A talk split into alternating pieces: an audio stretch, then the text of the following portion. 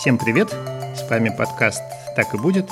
Я Даниил Дугаев – и мы обсуждаем будущее. Как мы будем жить завтра, каким станет через несколько лет мир вокруг нас, как изменятся привычные нам вещи и явления, наши города, наш образ жизни, наши технологии, наше искусство. Каждый выпуск нашего подкаста посвящен какой-то одной теме, и в ней мы разбираемся с помощью экспертов, людей, которые уже сегодня делают или изучают что-то новое, и могут довольно точно предсказать, как выглядит этот неуловимый мир будущего. Иногда, чтобы сверить карты, мы читаем отрывки старой и новой научной фантастики, а потом их обсуждаем. Если вам нравится нас слушать, поставьте нам оценку в iTunes и напишите что-нибудь хорошее. Так вы поможете найти нас другим слушателям.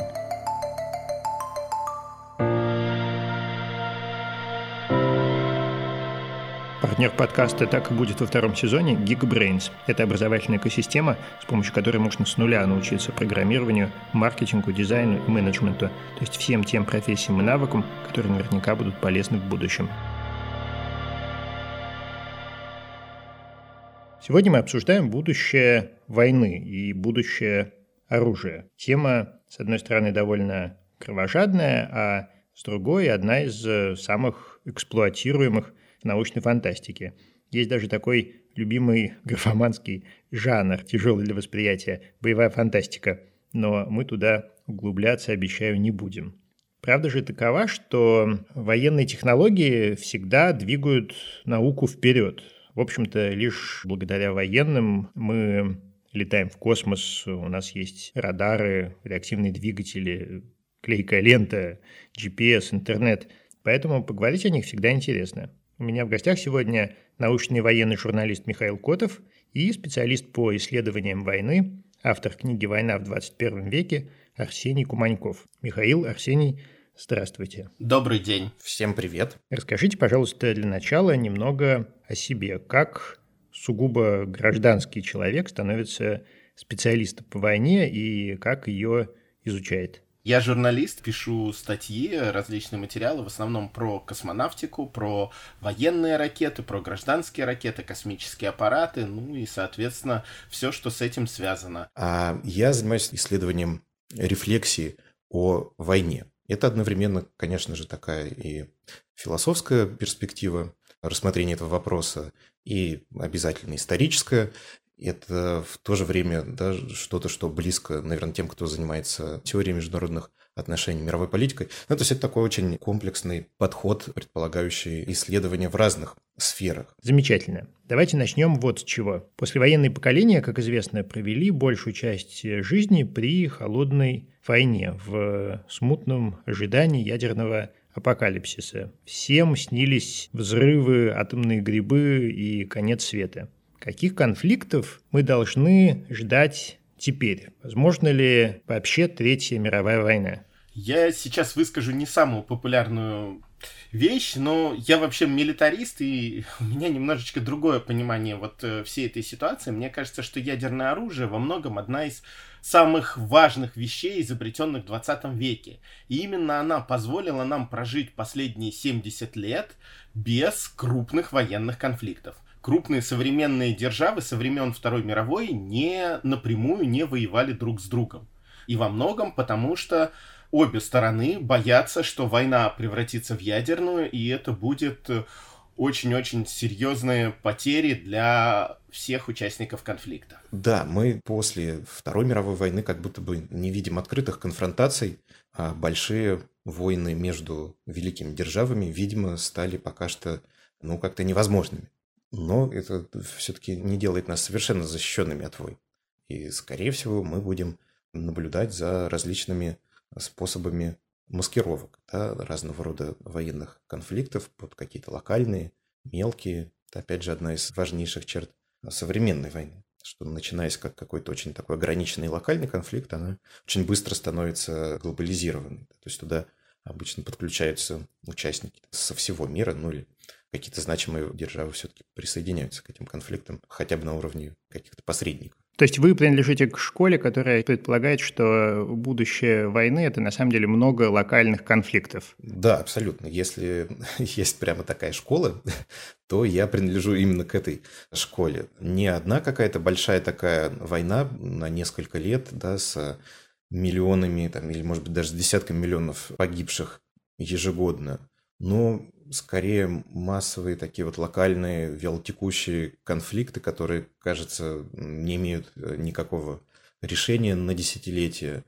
Такое болото, трясина э, малых войн. А можете ли вы описать такой конфликт, предположив, что дело происходит, например, через 30 лет? Ну, просто вот в каких-то общих чертах. Как это будет выглядеть? Вот как выглядела бы какая-нибудь небольшая война на Ближнем Востоке в 2050 году. Что происходит сейчас, мы знаем. Что будет через 30 лет? Я думаю, что война через 30 лет будет, скорее всего, происходить по сценариям примерно таким, каким мы видим в начале 21 века, да, вот в эти два десятилетия, которые уже позади.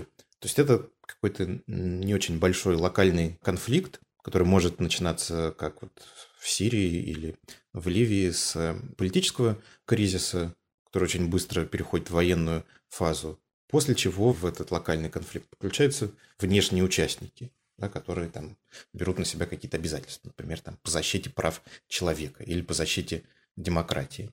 То, что мы называем гуманитарными интервенциями. Да, в этом смысле я думаю, что как раз вот конфликты, опять же, там где-то через 30 лет, это во многом будут конфликты, которые обосновываются как гуманитарные интервенции, да, то есть такое благое дело во имя человечества, во имя прав человека главным образом. Да, наверное, многое в 21 веке будет еще зависеть от развития разного рода таких цифровых технологий и всего, что связано с роботизацией войны. Но я думаю, что по-прежнему там и через 30 лет, и даже, наверное, через 100 лет воевать будут люди между собой, и гибнуть, соответственно, и страдать будут главным образом люди. Да? То есть роботы не заменят человека, к сожалению. Все же технологии имеют большое значение. Например, первоначальный успех Гитлера во Второй мировой и Японии в той же Второй мировой – это все-таки были во многом э, технологические победы. И посмотрите, даже с 90-х годов, например, война в заливе, да, это была война, на самом деле, в основном э, авиации.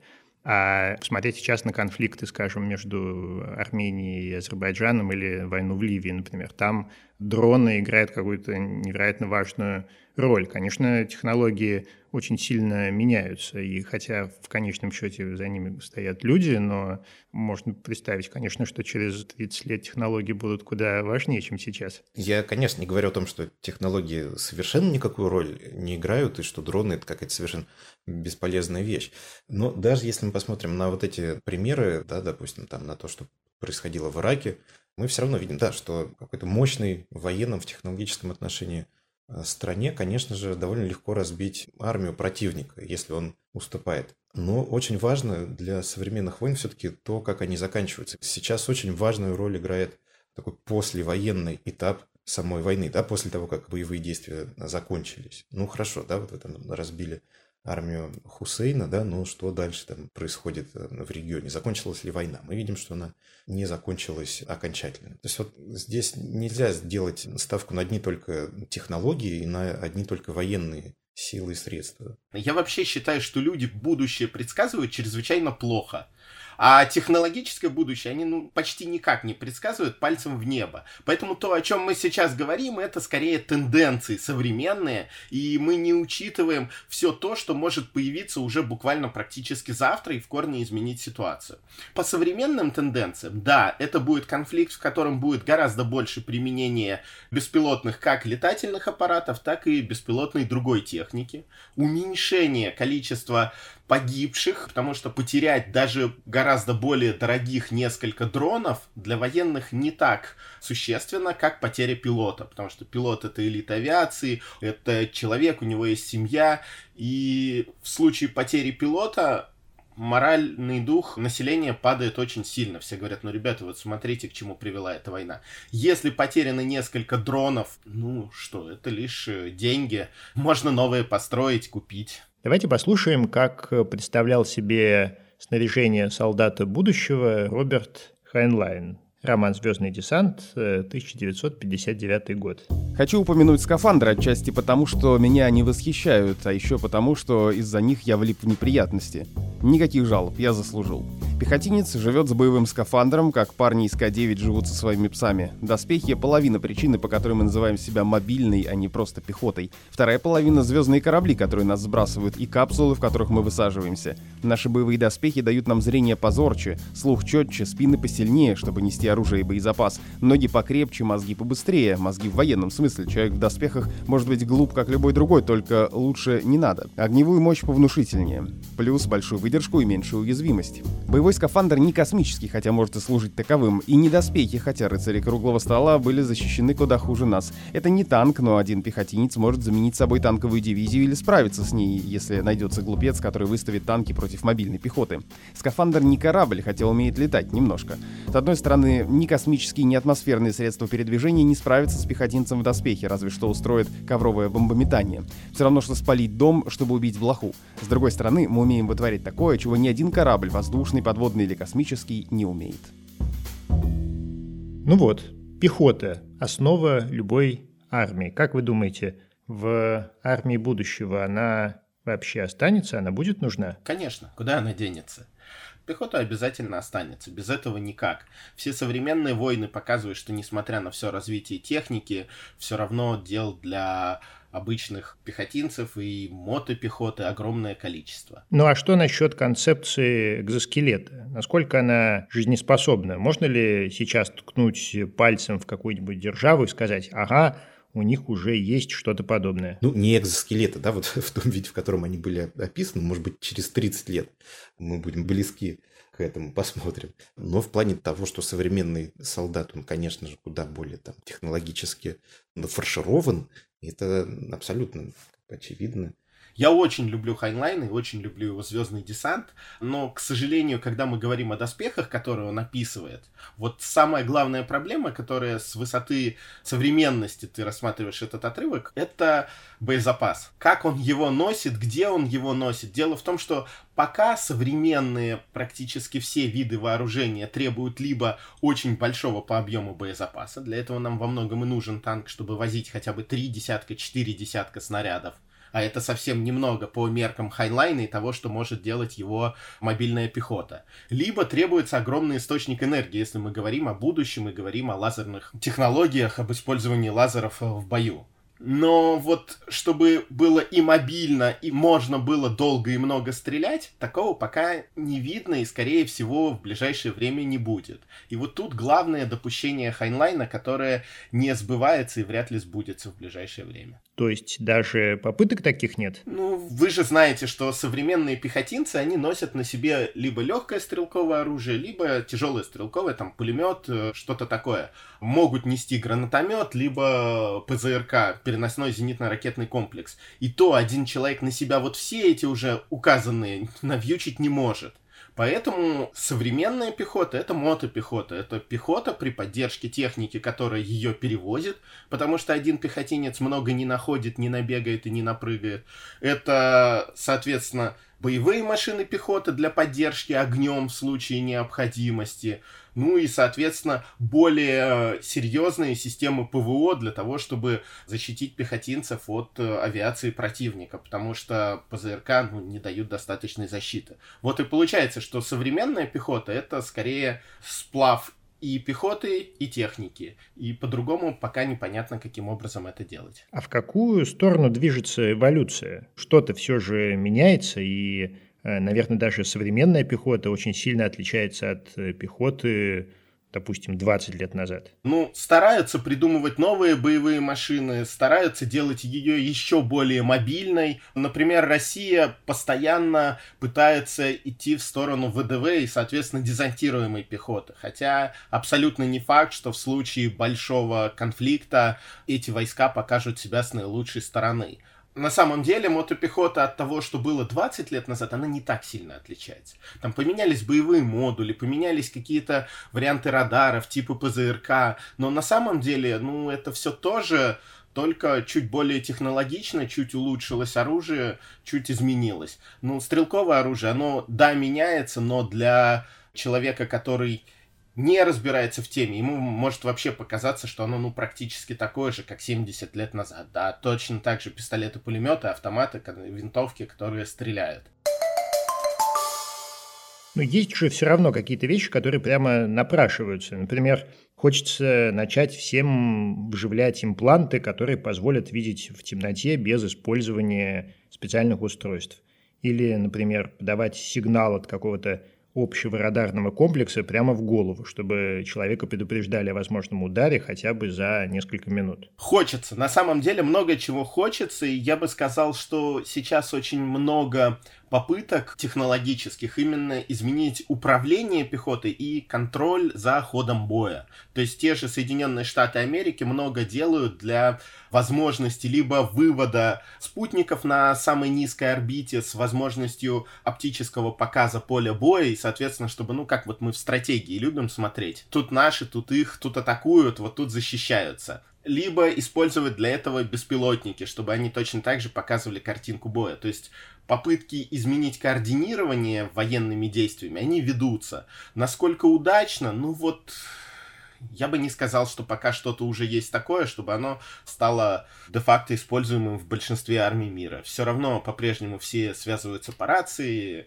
штаб передвигает э, флажки солдатиков, и не совсем не всегда понятно, что где происходит на поле боя. То есть можно предположить, что в дальнейшем это все будет еще больше похоже с точки зрения того же пехотинца на компьютерную игру, когда у тебя есть какой-то маленький экран, и на нем ты можешь в реальном времени наблюдать за ходом событий и понимать, что тебе делать. Да, но скорее тут даже не для пехотинца, а скорее для тех, кто управляет, для командира отделения или какой-то более крупной единицы. Вот есть э, одна из очень интересных потенциальных технологических возможностей. Берем сверхлегкую ракету, что-то вроде электрона, который новозеландский, который сейчас DARPA использует, и запускаем на максимально низкую орбиту, где они продержатся буквально несколько суток или недель, это в районе 100 километров, мы запускаем сразу несколько спутников, выводим их на орбиту, чтобы они на этой орбите, они пролетают над полем боя достаточно быстро, поэтому нам их нужно много, чтобы они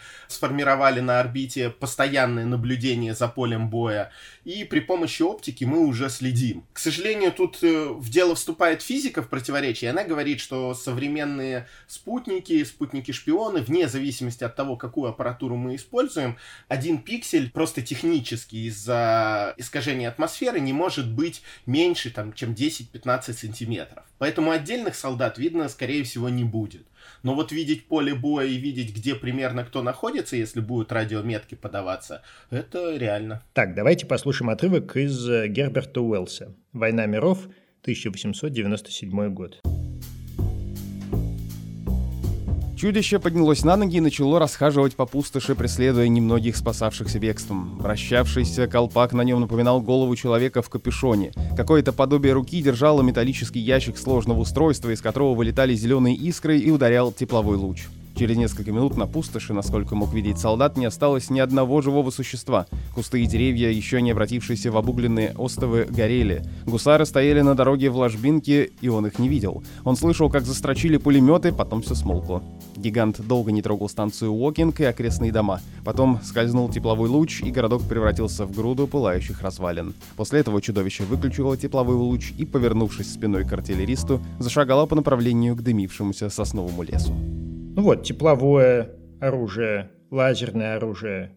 Где это все вообще? Ну, оно все изобретается и все в процессе. Когда мы говорим о лазерном оружии, когда мы имеем в виду что-то из фантастики, когда бежит пехотинец, и у него в руках такой лазер, и он пиу-пиу, вот этого не будет еще достаточно долго элементы питания подобной э, сложности, энергоемкости, такого небольшого веса и размера вряд ли будут в ближайшие годы изобретены. Поэтому, скорее всего, все лазерное оружие, что мы увидим, это будет либо размещение на кораблях, либо размещение на колесных там каких-то шасси, когда есть возможность, грубо говоря, возить с собой большой, огромный электрогенератор для генерации энергии для лазерного луча. То есть на кораблях все-таки будет пиу-пиу? Скорее всего, будет пиу-пиу. Скорее всего, оно будет использоваться не для пиу-пиу по другим кораблям, а против дронов и авиации противника, особенно летящей на низких высотах когда не мешают облака, когда нормально видно, против небольших дронов будет использоваться лазерное оружие, скорее всего, уже в ближайшие 5-10 лет. А как насчет э, защиты от лазера? Как мы все знаем из научно-фантастических и просто фантастических фильмов, любой космический истребитель обязательно защищен от э, лазерных пушек энергетическим экраном. Вот э, какие у нас перспективы с энергетическими экранами? Энергетических экранов пока не видно вообще на перспективе, пока не совсем понятно и каким образом их делать, и как они будут сделаны. Большинство военных изобретений развивается по принципу меч-щит. Мы развиваем какое-то атакующее направление, если оно хорошо развилось, если оно стало нормой для большинства и нас, и противников, начинаются размышления о том, как против него защищаться. То есть сейчас мы должны сначала увидеть, вот действительно эффективная система ПВО лазерная, вот она стоит вот такие ее есть варианты, вот она действительно работает, и после этого выйдут создатели дронов и скажут, ребята, мы придумали, что против лазера мы будем работать следующим образом. Вполне возможно, это будет в сторону просто увеличения количества. То есть, окей, у вас есть один лазер, но на него вылетает стая дронов, их несколько десятков сотен, если не тысяч. Они управляются там либо самостоятельно, либо из одного места координируют свою атаку, и очень скоро мы подавим лазер даже с учетом того, что он спалит там 5-10, просто количеством. Тоже вариант. Так, давайте все же про дронов поподробнее. Слушаем отрывок из э, рассказа Филиппа Дика «Вторая модель», 1953 год. Сотни тысяч автоматических дисков возмездия кружат над Европой и Азией. Кристаллы, заряженные бактериями, азиатские управляемые ракеты, которые со свистом обрушиваются на города Америки, бомбы и вот теперь еще когти — эти устройства принципиально отличались от других видов оружия. Хотелось это кому-то признавать или нет, но по сути они уже не были машинами. Они были живыми существами, вращавшимися, ползавшими, вылезавшими неожиданно из руин. Отряхиваясь от пепла, они пулю стремлялись к человеку, взбирались на него, стараясь дотянуться до горла. Это было их работой, выполняли они ее безукоризненно, особенно в последнее время, когда стали появляться новые конструкции и модификации. Теперь когти могли производить саморемонт и с этого момента перестали нуждаться в своих творцах. Радиационные браслеты защищали от них американские войска, но стоило человеку потерять браслет, и как он тут же становился добычей этих тварей, независимо от того, в какую форму был одет. А далеко внизу, под землей, заводы штамповали все новых и новых чудовищ. Люди держались подальше от этого производства, находиться там было слишком опасно. Заводы работали в автоматическом режиме, выпуская в огромных количествах различные модификации когтей, еще более быстрых, более сложных и более эффективных в бою, чем предыдущие. Ну так и что там с дронами? Ну, это современная достаточно большая тенденция. Давайте на всякий случай будем опасаться дронов, вдруг они станут слишком умными.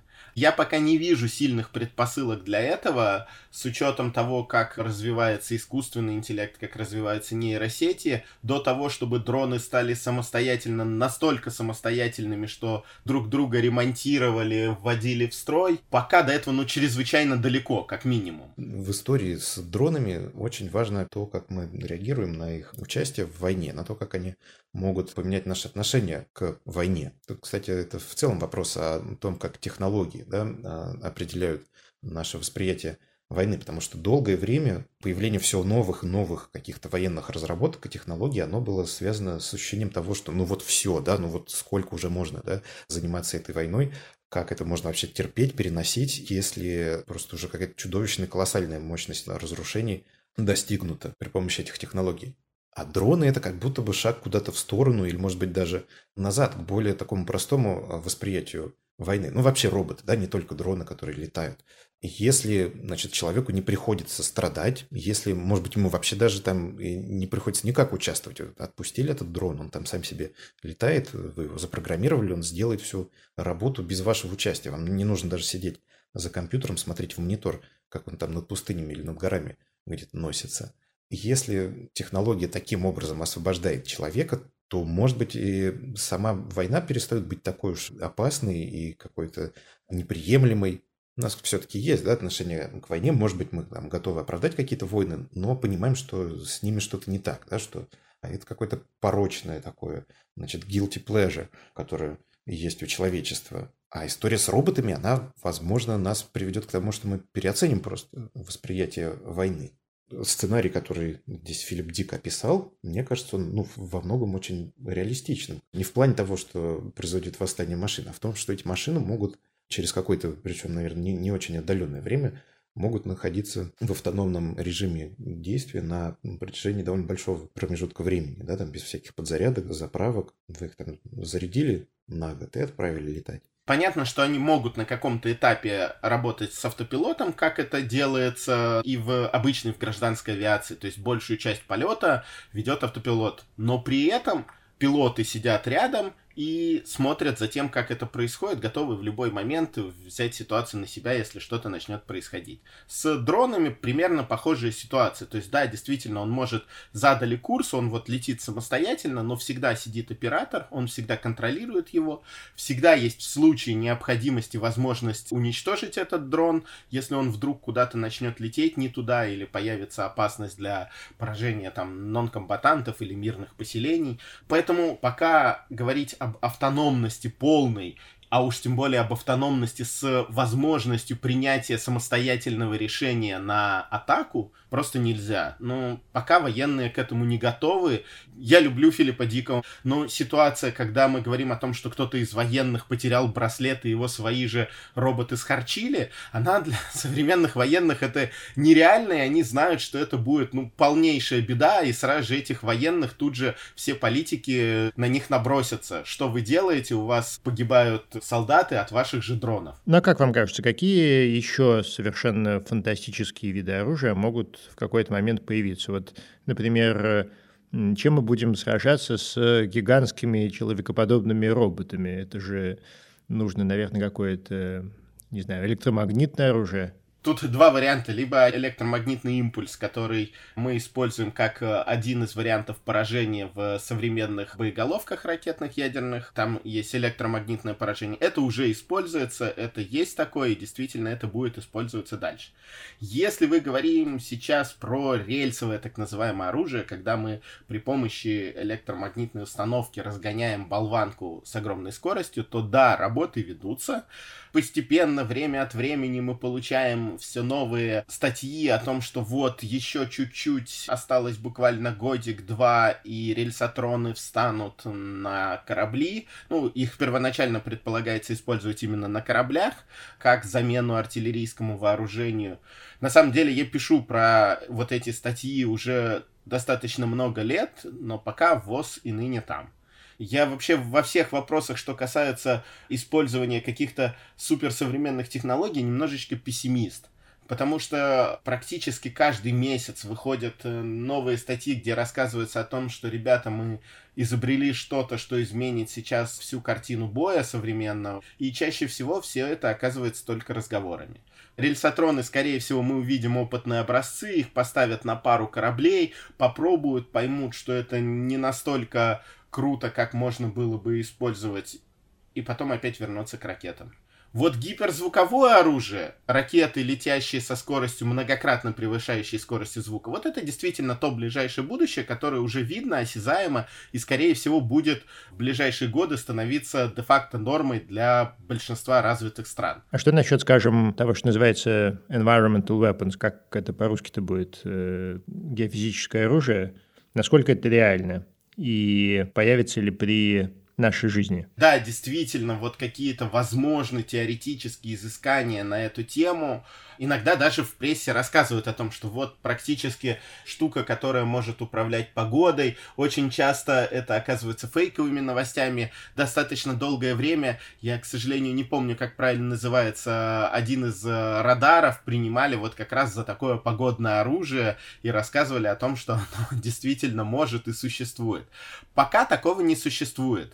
Единственное, что мы научились действительно делать более-менее хотя бы как-то, это если идет сплошной облачный фронт, мы можем там при помощи самолетов или специальных установок постараться, чтобы он вылил воду до парада. И это, пожалуй, пока максимум погодного управления, которое реально человечеству доступно. Арсений, а как вы себе представляете, например, армию какой-нибудь небольшой, но располагающей средствами и наукой страны в, например, 2050 году. Но вот как сейчас, из чего сейчас состоит армия, мы, в общем, более-менее понимаем. А к 50 году как это все может измениться? Но если мы говорим о государствах, то это, скорее всего, не очень большая армия по численности. Это армия, которая, может быть, готова действовать, ну, несколько в нетрадиционных для армии форматах в большем режиме таком полицейско-военном, нежели только чисто военном. Скорее всего, это армия, которая будет не сидеть в окопах на протяжении четырех лет, а проводить какие-то специальные операции, патрулирование, соответственно, во многом решать именно полицейские такие функции. Конечно же, это армия технологизированная, и колоссальное значение будет еще отдаваться кибербезопасности или, например, там, кибер оружию, кибератакам. Соответственно, это какие-то подразделения людей, которые не вот занимаются такой традиционной, опять же, военной работой, но которые сидят за экранами и ведут такого рода да, войны. Хотя мы иногда представляем войну будущего как сражение гигантских роботов, скорее всего, большинство военных конфликтов, которые ожидают человечество, останутся для нас практически невидимыми, потому что будут происходить в киберпространстве между кибервойсками и с помощью кибероружия. К виртуальным конфликтам между странами, компаниями и даже отдельными личностями придется готовиться, Поэтому, если вам интересна эта область, обратите внимание уже сегодня на факультет информационной безопасности наших друзей из Geekbrains. Мы попросили подробнее рассказать о нем Любовь Поспелова, которая руководит направлением программирования в Geekbrains. Факультет открыли два года назад, в 2018 году. За это время программу прошли 230 студентов. Поступить на факультет могут даже те, кто совсем не разбирается в программировании. Обучение ведется с нуля. Преподаватели факультета – эксперты ведущих IT-компаний. Это очень важно, поскольку они дают студентам только те знания, которые сами применяют на практике.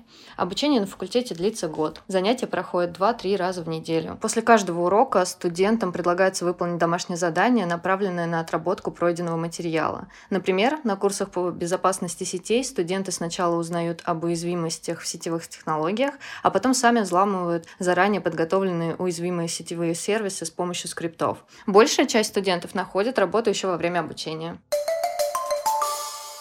Так, ну давайте напоследок поговорим про совсем фантастические варианты и, например, космическое оружие. Нил Стивенсон, Анафем, 2008 год.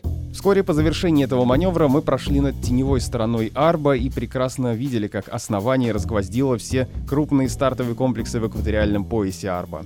Планета была по большей части черной, с прожилками и пятнышками света в населенных частях суши. Летящий гвоздь прочерчивал на этом фоне яркую черту, как будто хтонические божества, заточенные под литосферой Арба, рвутся наружу, кромсая ее газовыми резаками. Когда гвоздь ударял землю, он на мгновение газ и тут же расцветал полусферой более теплого красноватого света, сравнимо с ядерным взрывом, но без радиоактивности. Мы пролетали над тем самым комплексом, с которого Джезри отправился в свой первый космический полет, и видели, как снизу на нас выдвигается оранжевый кулак. Джезри в этот момент занимался фалом, но он прервал работу на несколько минут, чтобы полюбоваться зрелищем. Итак, космическое оружие, кинетическое оружие. Какие у нас перспективы в этом отношении? Тут нужно начать с политических ограничений договор о космосе, который говорит о демилитаризации космоса. Он действует до сих пор. Поэтому в настоящее время в космосе военные все космические аппараты, которые используются спутники,